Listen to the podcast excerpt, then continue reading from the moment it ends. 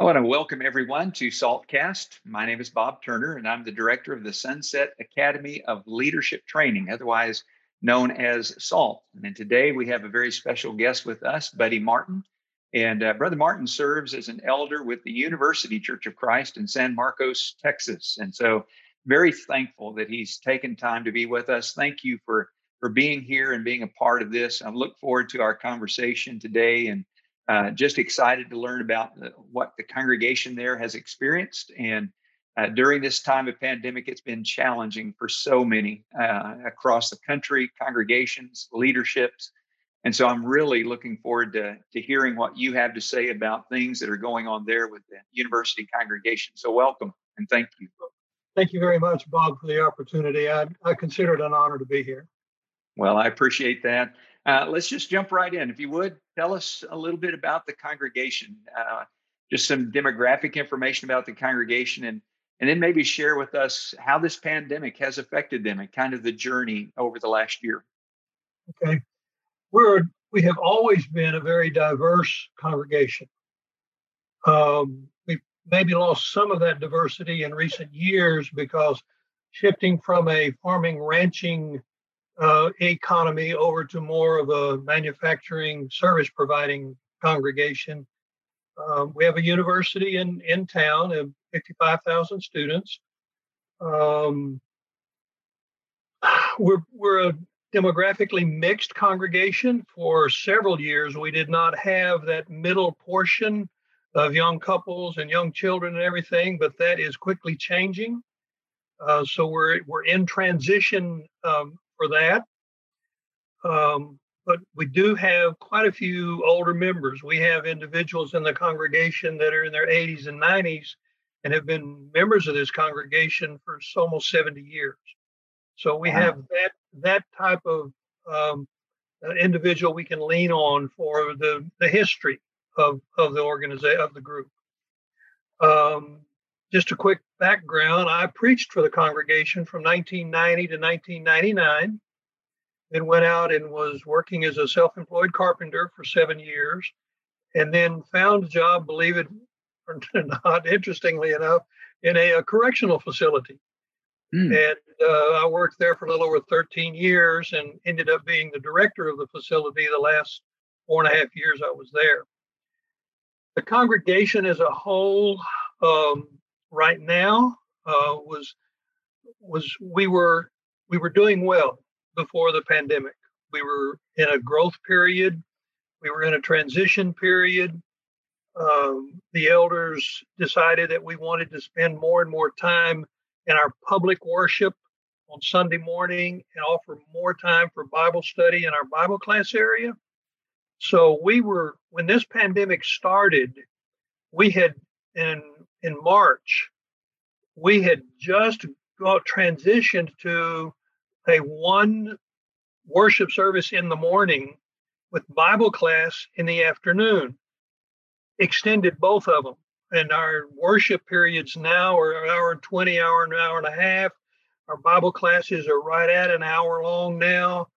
Um, so we were in that transition when all of a sudden we get notice that, hey, you can't meet if you have X number of people. You know, you can only have X number of people meet. And so, about the first three or four weeks in March, we were meeting uh, in homes.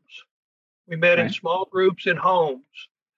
Um, and then when the uh, powers that be and here in the state of Texas, the governor left it up to almost every individual county as to what they wanted to do. Now they made some recommendations, but um, uh, our county recommended, you know, 25% to start with. Well, we we still met in homes for a while. When they got to 50%, that's when we started. We opened up Sunday morning services. Didn't have Sunday night, didn't have Wednesday night, but uh, we opened up. And what we do now is uh, we we we require individuals to wear masks into the building until they sit down. And after that, they take the masks off. After services are over with, put the masks back on. Those that are high risk or need to leave, we let them we let them exit early. Or and then if you want to stay around and meet, please wear your mask, please maintain social distancing, you know, wash your hands, that sort of thing. And and we've been able to do that. And surprisingly, through this whole time, our contribution has not suffered. In fact, our contribution is over budget. Wow. And we are, as elders, we are extremely pleased with that, of course. Sure. Our where membership is around 290 or 300 and on sunday morning we will we have been as high as 189 our normal is about 155 160 um, and we get two-thirds of that back for uh, sunday evening and about half of that for wednesday night. So we we think that right now we're doing about as well as can be expected in in our attendance and the people here and and and we have a great group of uh, young men that are coming up and taking leadership and and they even stepped up and a couple of the young men have, have stepped up and they they're handling our youth group. And um, right now there's we have five elders right now uh, we have we have wayne as our um, pulpit man his dad is uh, our director at the Bible Chair, McCarty Student Center. And up until a month ago, we had an intern we had working with us. But right. uh, local congregation thought he was just what they needed. So uh, he's he, he's off on his own now. So, um, but we we have been able to maintain a lot of our activities. Um, we, of course, we haven't done any camps. We haven't done any campaigns. We we typically take a, um, a break at a spring break mission trip, typically to Jamaica. Um, right. You know, it, that's been canceled, and um, we host Focal Point every May, and that was canceled, and and you know, but where we think for the most part we've really been able to kind of hold it together. So I know that as with most congregations, you've had either people that have personally been infected by the virus or they've had family members uh, that have been infected by the virus. How have you, as leaders, dealt with that? How have you helped these families? What kind of things or steps have you taken to be actively involved in helping those families? Yeah, it's a good question. Um, I can I can say with almost 100% surety that nobody in our congregation has contracted the virus from within the congregation. Right. It's all been brought in from outside. And um, what we've done is supported them in their uh, in their time of isolation. Uh, we have people that we have some ladies that are assigned on a monthly basis to take food to, for shut-ins and people like that, and these people have been on the list. You know, um, Wayne picked up uh, the virus a couple of months ago at, a, at another place. He, he, he, caught it elsewhere and, and brought it in, and he was uh, quarantined for the 14 days. Um, there was that people would take food to their front door, ring the doorbell, and leave. Right. Uh, I mean that that sort of thing, and it's not just for our preacher; it's it's been for others as well within the congregation. But we've had very few that have had the virus from within our own congregation. As I said, it's all been brought in by um, uh, from the outside. And one of the interesting things that we think has happened was back in January and February of 2020, there was mold discovered growing in a couple of places in the building, and it was in the ductwork of the air conditioning system. And mm. we've got a 15,000 square foot building we have 10 AC units, and it was found in most of those air conditioning units. Wow. We've done a mold remediation. We spent thousands of dollars installing new equipment in new air conditioning because our air our, our newest air conditioning unit was about eight years old. Most of them were 15, 16 years old. So all of it needed to be changed anyway. All of the ductwork has been gone through. We've either replaced it or sanitized it. We have uh, secured industrial size air scrubbers with 99.9% take out everything, including the coronavirus.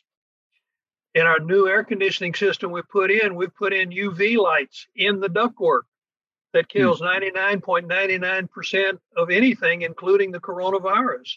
We've got one of the cleanest buildings in the in the area, I'm sure. Right. And we recently passed our final uh, uh, test for mold. Uh, our molds inside the building were less than the molds outside the building.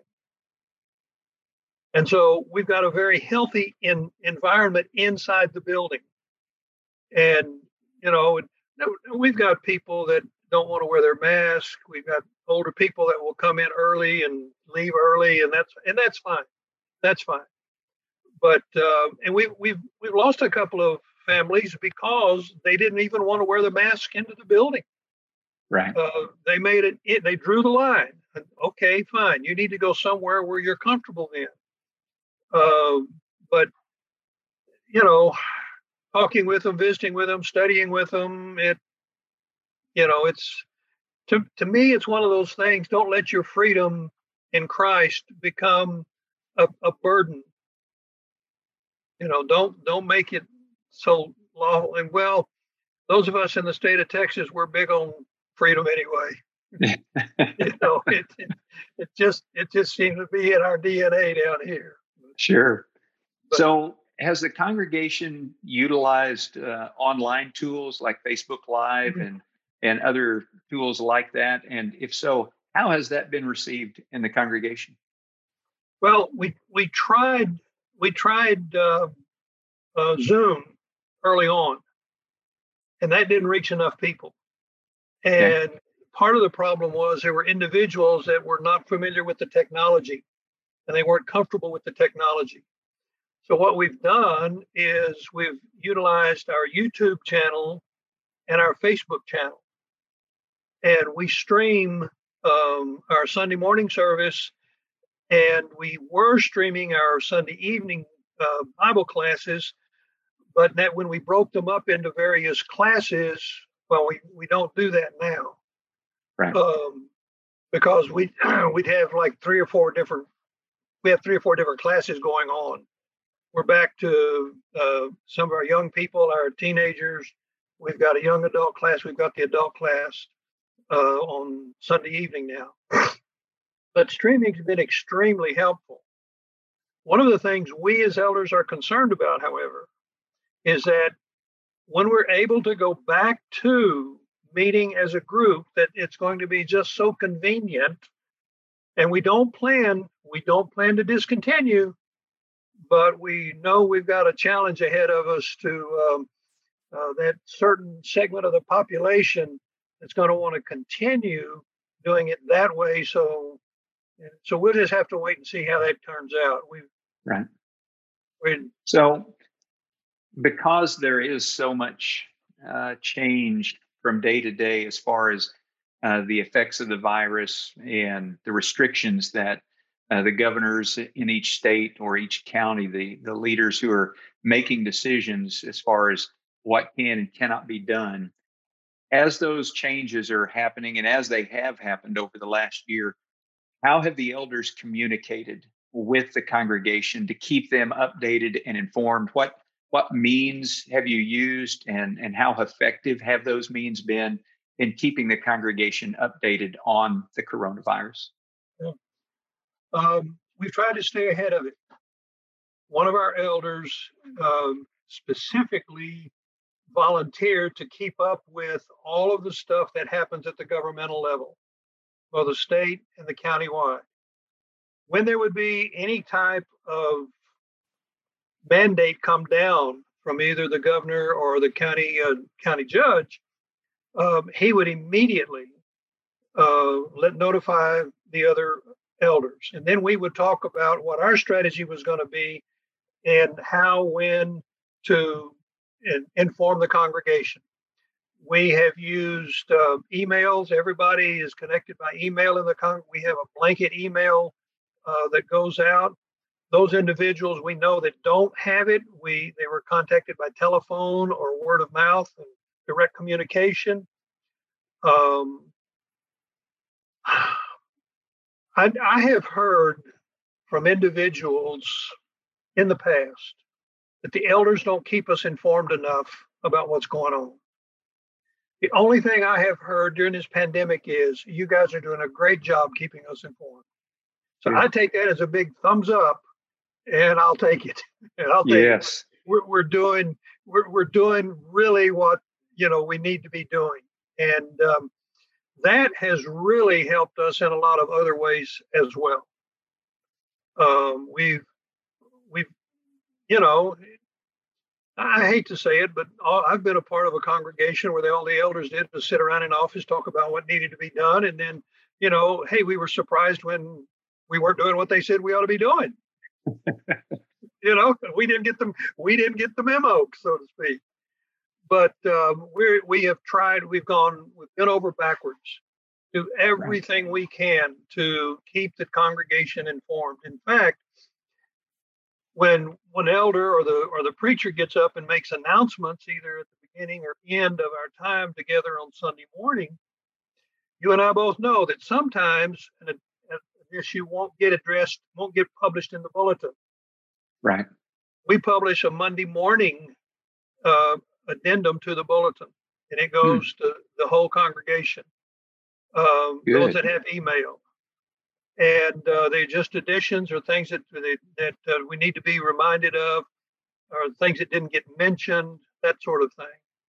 Um, and and that's happening every um, uh, every Monday morning. Well, our intern was responsible for that.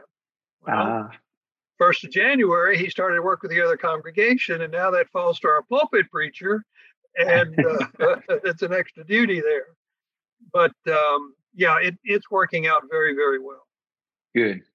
Well, I appreciate the information, and uh, I know that the things that are being done have been super helpful to the congregation. And I know that it's going to be extremely helpful for those who listen uh, to these podcasts, congregations that are trying to figure out what what can they do and and how can they improve what they're doing to help their congregations. But uh, you touched on some things I'm looking forward to us digging more deeply into as we get into our next session. Uh, but I want to thank you for the time today, and uh, I want to thank all of our listeners for taking time to to listen to uh, these uh, SALTcasts. And I hope that you'll continue as we visit with Brother Martin more uh, in our next session as we continue to talk about the impact that this virus has had with the congregation there and the steps that the elders are taking as they move through this and into the year ahead. Thank you for tuning in, and I hope you'll join us again next time. God bless.